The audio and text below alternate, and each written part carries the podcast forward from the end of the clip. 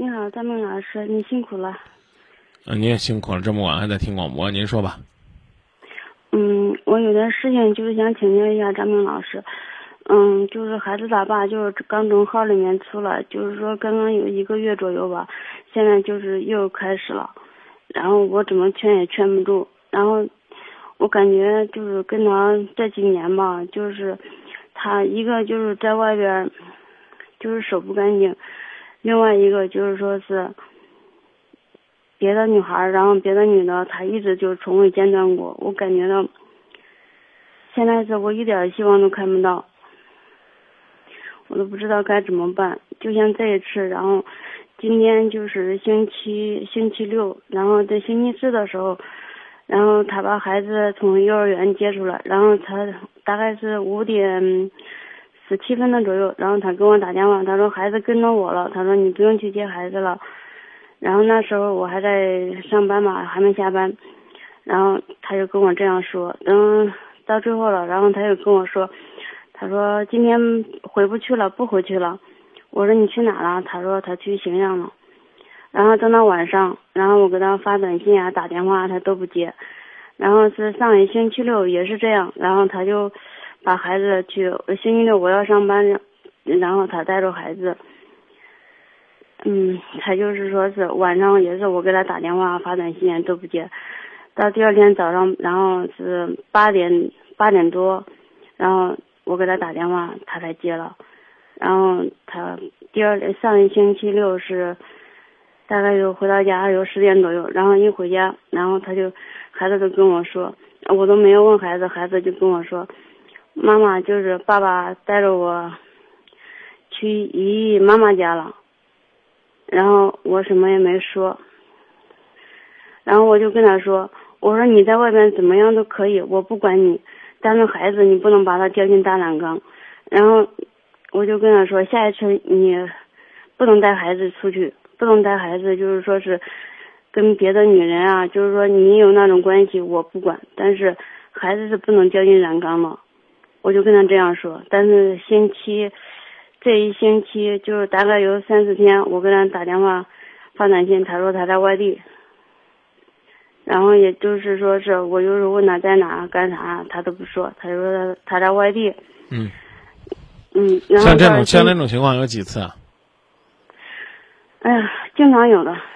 那就是你自己在这个问题上表达的不够坚决了。那我该怎么办呢？我就是跟他说，就是说是以前我就是每次回来，然后我们都吵架，慢慢的我就感觉到。我也不管他了，就像别人说的，我改不了，改变不了他，但是我要改变我自己，我把孩子带好，做到我最大的努力就可以了。但是现在我感觉到我挺累的。嗯。有人帮你分担是最好，怕就怕呢，有人在分担的过程当中反而会伤害。我觉得这恐怕是是你无法面对的。把把你的这个确切的观点拿出来就可以了。就是我想跟他分开，然后从去年开始我就跟他说协议，我们协议离婚吧，他都不愿意，不愿意。然后他在号里面蹲了一年，然后那个刑警把他抓住的时候，我就嗯跟他说，我说在他没有进去之前，我就说你如果是再这样下去，然后我就带着孩子我就走，我就不会理你，我不会管你。这话你说了，但你没做。对，不错。嗯，这我我不是我不是激着你去做，而是说呢，有的时候呢，你越是当真了，可能越是有一定的影响力，知道吧？你的你的你的这种观点不能轻易的被左右，就是你你现在是陪伴他，帮他更好的改造啊，回归社会啊，对吧？啊，嗯，这个这个任务你应该已经完成了，可以这么说吧？但是他还是一直不改，我真的是。我想问一下，当年你们有结婚证没有？有啊，那他不改，你就只能跟他离婚离婚了。就是说这一次我真的就是我在想，我就说是这两天五一这两天他要不回来，然后我就说我也不管孩子，我自己，我自己就是出去，然后把东西搬出去，然后那那肯定不合适，孩子你还是要管的。那孩子要管，我就感觉到一年我也挺累的，然后我就觉得我孩子跟着我也是。我自己挣的钱也毕竟是有限的，然后我一个人管孩子，孩子跟着我也很苦，我也很想管孩子。嗯。如果是我把孩子带走以后，我如果是把孩子带走以后，他他肯定还会找。然后我感觉到。嗯，你别别别考虑那么远的事儿，你就先考虑你通过这段时间忍辱负重，你自己有一个什么新的想法？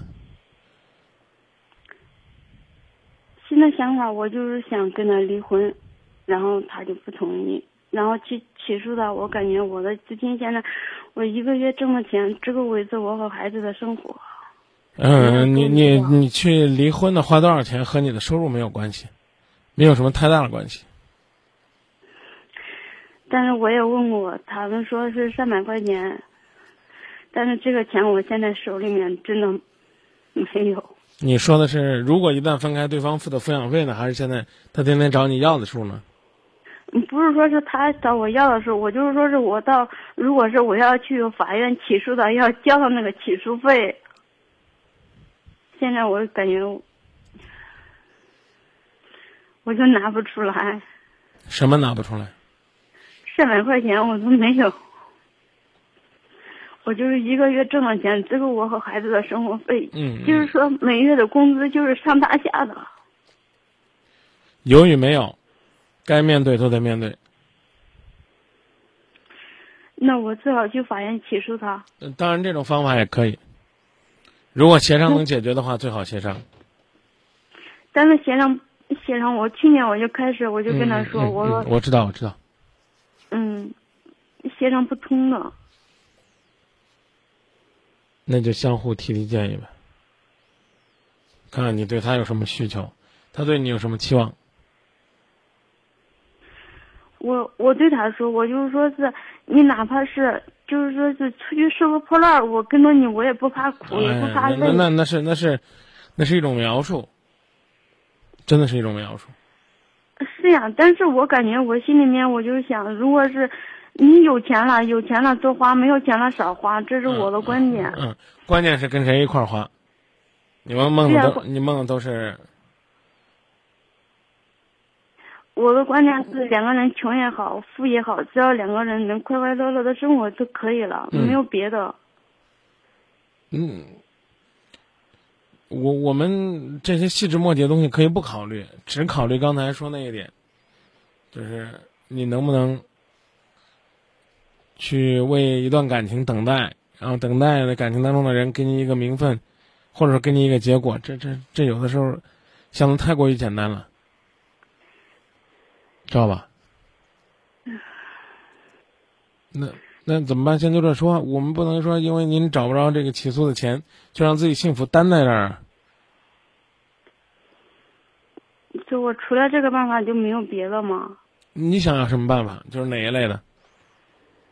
就是说，嗯，能两个人分开，或者是我带着孩子，或者是，嗯，哎呦，就关于孩子还是一方面，就是说是，如果孩子跟着他，我就觉得是把孩子整个人生都给毁了；如果是我带着孩子，孩子跟着我一定很苦，但是我觉得孩子我是一定能把他带好的。嗯，